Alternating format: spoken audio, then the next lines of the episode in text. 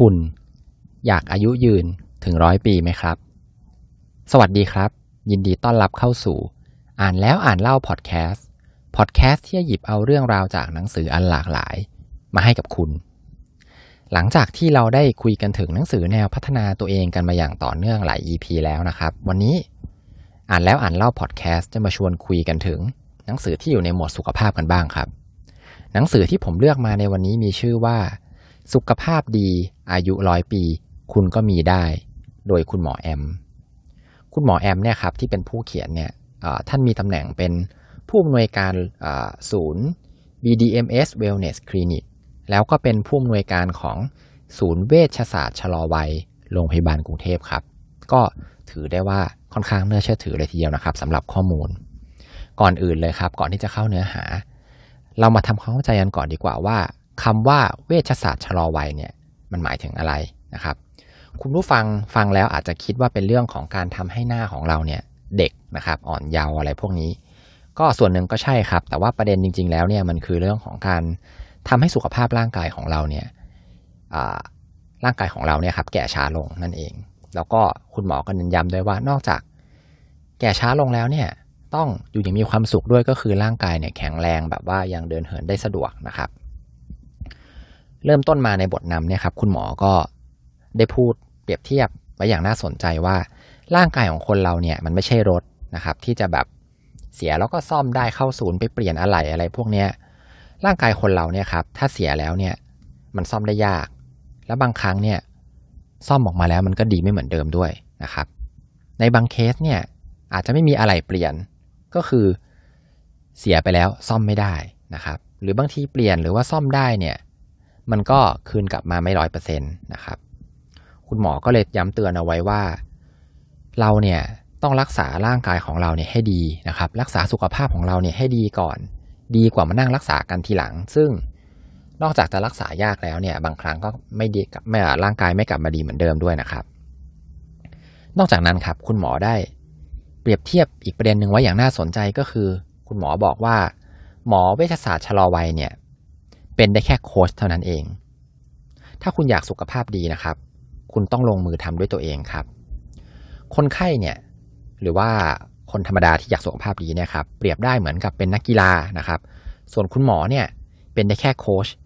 ชที่คอยแนะนำแนวทางให้กับนักกีฬาหมอเนี่ยหรือว่าโค้ชเนี่ยเราลงไปเล่นแทนนักกีฬาไม่ได้ดังนั้นถ้าเกิดคุณผู้ฟังอยากมีสุขภาพดีครับ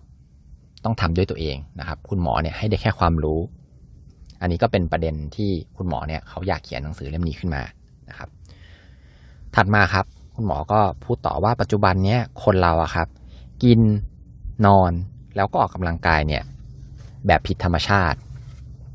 ถึงเป็นต้นเหตุทำให้แบบสุขภาพร่างกายไม่ค่อยดีเท่าไหร่นะครับทีนี้ตัวเอกของเวชศาสตร์ชะลอวัยที่เราจะคุยกันเนี่ยครับไม่ใช่ยานะครับแต่ว่าอย่างที่บอกไปครับเป็นการให้ความรู้ในเรื่อง4เรื่องหลักๆครับก็คือเรื่องของการกินการนอนเรื่องของจิตแล้วก็เรื่องของการออกกำลังกายครับอันนี้เดี๋ยวจะมีขยายความในตอนหลังๆนะฮะถัดมานะครับเดี๋ยวผมจะขอพูดเป็นประเด็นไปนะครับอาจจะไม่ได้เรียงตามหนังสือซะทีเดียวหยิบเอาเฉพาะประเด็นที่น่าสนใจแล้วเอามาใช้ได้จริงนะครับประเด็นถัดมาเนี่ยครับอันนี้น่าสนใจเหมือนกันคุณหมอพูดถึงเรื่องของพันธุกรรมครับที่มันจะส่งผลต่อความเสี่ยงต่อการเกิดโรคต่างๆคุณหมอเนี่ยก็ได้เล่าถึงเคสของคุณแองเจลิน่าโจลี่นะครับทุกคนน่าจะรู้จักกันดีเป็นดารานะครับที่ประเทศอเมริกา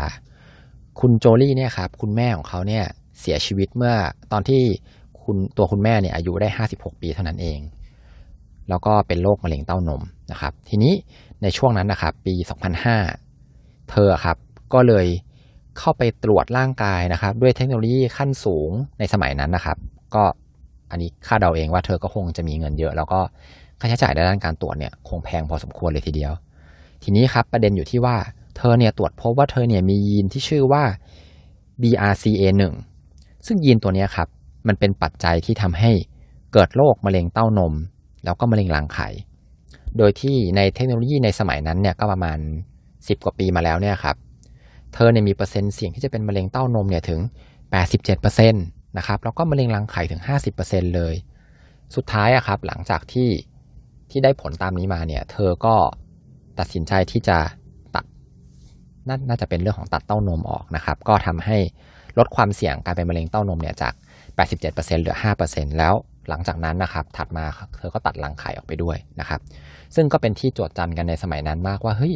จริงๆแล้วไม่ได้เป็นโรคอะไรเลยทำไมถึงต้องตัดเต้านมออกอะไรอย่างเงี้ยครับอันนี้ก็คือเป็นเรื่องของกรรมพันธุ์นะครับคุณหมอก็สรุปเอาไว้ว่ากรรมพันธุ์เนี่ยเป็นเรื่องที่ตอนนี้ณปัจจุบันเนี่ยครับเทคโนโลยีมันก็ตรวจพบได้นะฮะสามารถที่จะไปตรวจได้แต่ว่าคุณหมอไม่ได้บอกนะครับว่าค่าใช้จ่ายเท่าไหร่ก็อาจจะแพงเหมือนกันผมว่านะฮะมันก็ดีอย่างนึงคือทำให้เราเนี่ยรู้ว่าเรามีโอกาสที่จะเสี่ยงที่จะเกิดโรคอะไรได้มากนะครับแต่ว่ามันเป็นสิ่งที่เราแก้ไขไม่ได้นะครับแต่เราอ่ะก็พอเรารู้ปุ๊บเราก็อาจจะป้องกันความเสี่ยงได้ดียิ่งขึ้นเหมือนกับคุณแอนเจลิน่าโจลี่นะฮะประเด็นถัดมาครับอันนี้ก็น่าสนใจเหมือนกันคุณหมอเนี่ยพูดถึงการเผาผลาญคาเฟอีนของแต่ละคนก็คือเอนไซม์ในตับเนี่ยครับยีนที่ชื่อว่า CYP1A2 เนี่ยจะเป็นตัวที่ใช้ในการเผาผลาญคาเฟอีนซึ่งมนุษย์เนี่ยครับเผาผลาญคาเฟอีนไม่เท่ากันจะมีอยู่ด้วยกัน2ประเภทแรกก็คือเผาผลาญคาเฟอีนได้เร็วนะครับอันนี้เนี่ยถ้าเกิดคุณเป็นคนแบบนี้เนี่ยคุณทานคาเฟอีนเข้าไปก็คือกาแฟเนี่ยแหละครับมันจะมีผลดีกับร่างกายของคุณนะครับอันนี้ผมเดาเอาเองว่าน่าจะแบบกินแล้วเอฟเฟกต์ที่เกิดจากกาแฟเนี่ยอาจจะค่อนข้างสั้นนะครับก็คือแบบถึงแม้จะกินตอนบ่ายก็ยังหลับได้อะไรอย่างเงี้ยนะครับแต่อันนี้หนังสือไม่ได้บอกเอาไว้คนประเภทที่2ครับก็คือเผาผลาญได้ช้าอันเนี้ยจะมีผลในการกระตุ้นร่างกายเนี่ยหลังจากที่กินกาแฟเข้าไปเนี่ยเป็นระยะเวลานานคุณหมอบอกว่าคนประเภทนี้ครับอาจจะไม่เหมาะสมกับการดื่มเท่าไหร่เพราะว่ามันส่งผลที่ไม่ดีต่อสุขภาพอันนี้ผม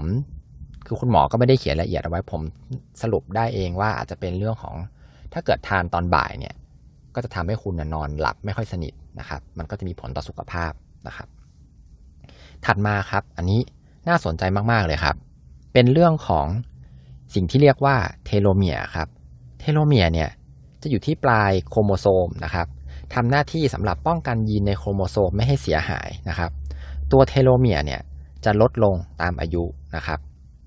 ซึ่งเทโลเมียร์เนี่ยเป็นสิ่งที่พูดได้เลยว่าถ้าเกิดยิ่งยาวเนี่ยอายุคุณก็จะยิ่งยืนนะครับคุณหมอก็เปรียบเทียบเอาไว้ว่าตัวเทโลเมียร์เนี่ยจริงๆแล้วมันเหมือนกับ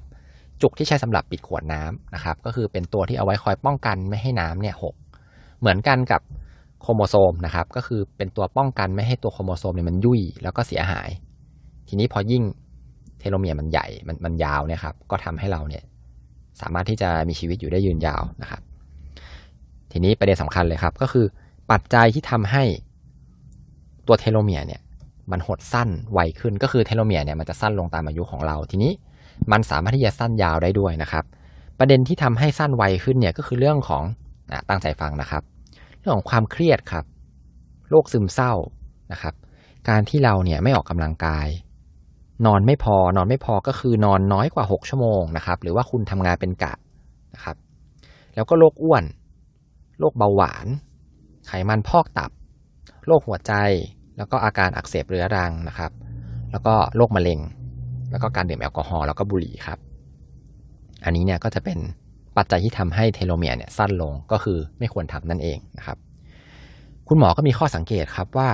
พระที่ท่านอายุยืนเนี่ยพอไปตรวจดูแล้วเนี่ยเทโลเมียร์ยาวแทบจะหมดทุกคนเลยครับอันนี้น่าจะเป็นเรื่องของการฉันอาหารแล้วก็เรื่องของสภาพจิตใจนะครับทีนี้คุณหมอก็ได้ให้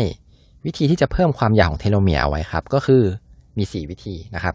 1ให้นอนให้เกิน8ชั่วโมงต่อวันแล้วก็ควรจะนอนก่อน4ทุ่มนะฮะ2ครับดื่มน้ำสะอาด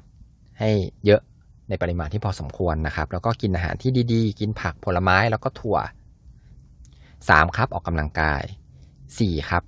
นั่งสมาธินะครับจะสังเกตได้ว่าก็จะซ้ำๆกันนะครับทีนี้มาถึงพาร์ทหลังของหนังสือแล้วนะครับคุณหมอก็สรุปไว้ว่าคือจริงๆมันจะมีเรื่องอื่นด้วยนะครับแต่มันอาจจะเป็นประเด็นที่ไม่ค่อยจะน่าสนใจเท่าไหร่ผมก็จะข้ามไปนะครับอายุยืน100 ปีเนี่ยครับ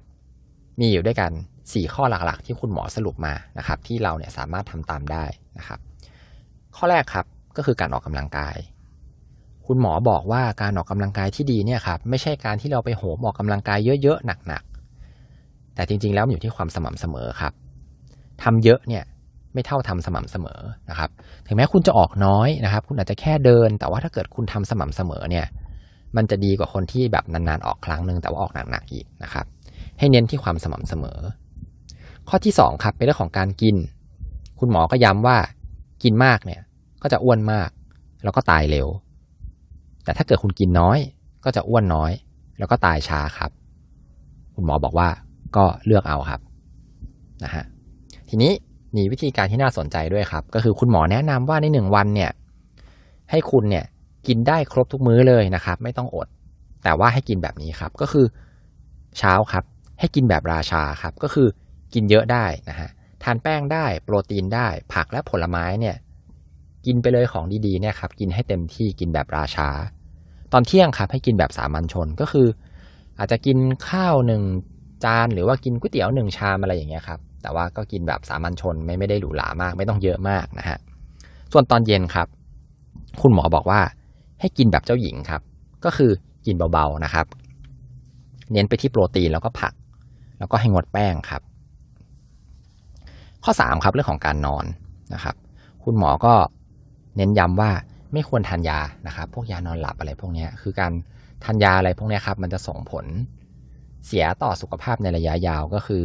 เหมือนกับว่าไปสร้างนิสัยครับให้เราจะต้องกินยาถึงจะหลับได้นะครับให้เรานะครับค่อยๆปรับดีกว่าปรับวิธีการนอนไปเรื่อยๆนะครับก็คือให้แบบไม่เครียดนะครับแล้วก็ให้ผ่อนคลายหรือว่าให้นั่งสมาธิอันนี้คุณหมอแนะนำมานะครับเวลานอนที่เหมาะสมก็คืออยู่ในช่วง 7-9 ชั่วโมงนะครับแต่ถ้าเกิดคุณทำได้ก็คือนอน 8-10 ชั่วโมงเนี่ยก็จะเยี่ยมมากๆเลยนะฮะอันนี้ส่วนตัวเนี่ยผมปัจจุบันก็พยายามนอนให้ดีขึ้นนะครับตอนนี้ก็ได้อยู่ที่ 6.5-7 ชั่วโมงนะฮะวิธีการของผมก็คือผมชอบอ่านหนังสือใช่ไหมครับผมก็จะอ่านหนังสือก่อนนอนนะครับเป็นเลือกไปที่หนังสือที่เป็นแนวปรัชญานะฮะมันก็จะแบบทำให้ค่อนข้างง่วงนะครับแล้วก็นั่งสมาธินิดหน่อยนะครับ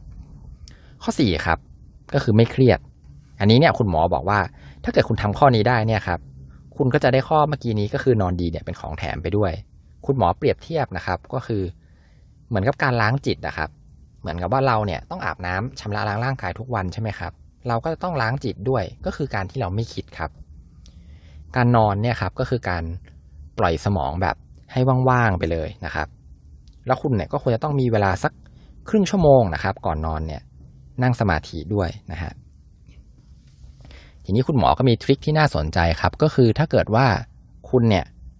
ฟุ้งซ่านมากๆเลยนะฮะนั่งสมาธิแล้วก็แบบยังฟุ้งซ่านคิดเรื่องนู้นเรื่องนี้เยอะแยะเลยนะครับเดี๋ยวนอนแล้วแบบไม่ค่อยโอเคนะครับฟุ้งซ่านคิด 4-5 เรื่องไปในแค่เวลาแบบ5นาทีนะฮะคุณหมอแนะนำว่าให้ไปสวดมนต์ครับแล้วก็ให้เลือกบทที่สวดยากๆครับหรือว่าเดินจงกรมก็ได้นะครับก็ทำให้คุณเนี่ยจิตใจสงบนะครับนอกเหนือจากนั้นครับถ้าเป็นผู้หญิงนะฮะแนะนำให้ไปถักนิตติ้งถักโครเชต์นะครับหรือว่าปักคอสติชหรือถ้าเป็นคุณผู้ชายครับก็แนะนำให้ไปต่อโมเดลครับคุณหมอบอกว่าก็จะช่วยทำให้แบบสภาพจิตใจเนี่ยโอเคขึ้นนะฮะในเรื่องประเด็นของความเครียดครับผมมีเสริมส่วนตัวนะครับอันนี้เป็นข้อคิดที่เคยเป็นมาก่อนนะครับก็ปัญหาอะไรที่คุณเนี่ยแบบเครียดนะครับเครียดมากๆปัญหาใหญ่ในชีวิตเนี่ยแล้วคุณแก้ไม่ได้อะครับถ้าเป็นส่วนตัวของผมอะถ้าเราพยายามแก้ปัญหานั้นเต็มที่แล้วเนี่ยก็แต่ยังแก้ไม่ได้อะครับด้วยความสามารถณปัจจุบันก็ให้คิดว่าช่างมันเถอะนะครับถึงเราเครียดไปอะครับมันก็คือเราพยายามเต็มที่สุดความสามารถแล้วมันแก้ไม่ได้ใช่ไหมฮะเราเครียดไปก็แก้ไม่ได้อยู่ดีครับแต่ว่าร่างกายของเราอะครับจะแย่ลงนะครับผมเคยเป็นขนาดเป็นกรดไหลย้อนเลยนะครับวิธีที่แนะนำก็คือให้ช่างมันไปเลยครับสุดท้ายอะครับบางทีเราปล่อยเวลาทิ้งไปใช่ไหมครับเวลาอาจจะช่วยแก้ปัญหาก็ได้ครับก็คือมันอาจจะแก้ปัญหาด้วยเวลาที่ผ่านไปก็ได้หรือว่าพอถึงเวลาอีกช่วงนึงอะครับมันอาจจะมีโซลูชันที่มันดีกว่าก็ได้นะครับทีนี้ครับอย่างที่เมื่อกี้นี้คุยกันไปแล้วว่า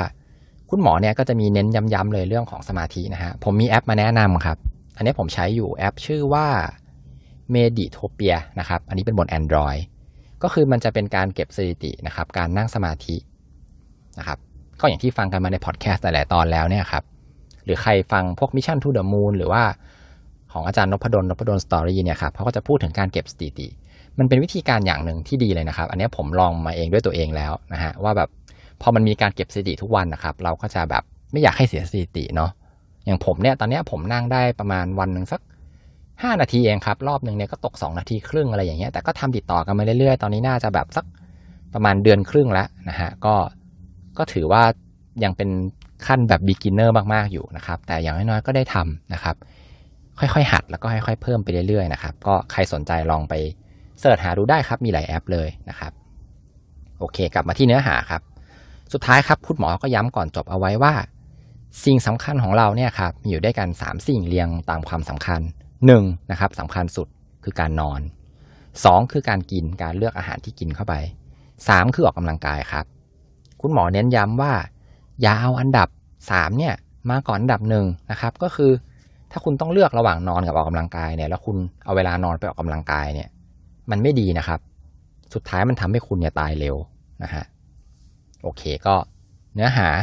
คร่าวๆของหนังสือเนี่ยครับก็จบประมาณนี้นะครับต้องขอบอกก่อนเลยครับว่าเดี๋ยวกำลังจะมีเล่ม2นะครับเพิ่งออกเลยหมาดๆนะครับชื่อว่ากินดีอยู่นานคือของขวัญของชีวิตนะครับเล่มที่2ก็จะเป็นเน้นไปเรื่องของการกินซึ่งผมแอบไปดูคร่าวๆแล้วนะครับสารบัญน่าสนใจมากๆเลยเดี๋ยวเอาไว้ซื้อมาแล้วอ่านจบเมื่อไหร่ก็จะมาแชร์อีกนะครับหนังสือเล่มนี้ก็ผมว่าถ้าเกิดเป็นใครที่สนใจในเรื่องของสุขภาพอะครับค่อนข้างดีเลยนะครับก็จะบอกในส่วนของรายละเอียดแล้วก็เนื้อหาที่แบบน่าสนใจนะครับในเรื่องของภาพรวมนะครับก็อย่างที่บอกไปมันเป็นเรื่องของการกินการนอนการออกกำลังกายแล้วก็การฝึกจิตนะครับนั่งสมาธินะครับใครที่สนใจก็ลองไปหาอ่านกันมาดูอ่านง่ายมากๆเลยครับแล้วก็มีรูปประกอบด้วยนะครับผมมาอ่านแค่แบบ2วันเองนะครับวันละชั่วโมงก็แบบจบแล้วนะครับอ่านไปด้วยแล้วก็เนี่ยจดสรุปไปด้วยนะครับตอนนี้จะยาวนิดนึงนะครับใครที่ฟังตอนนี้แล้วชอบนะครับก็ฝากกดแชร์ไปใน Facebook ให้เพื่อนๆของคุณได้เข้ามาฟังกันด้วยนะครับแล้วก็ฝาก follow podcast ของเราในทุกๆช่องทางทุกๆแอปพลิเคชันที่ท่านรับฟังนะครับสำหรับเอพิโซดนี้ก็ขอบคุณผู้ฟังทุกท่านมากๆเลยครับที่ติดตามรับฟังอ่านแล้วอ่านเล่าพอดแคสต์สวัสดีครับ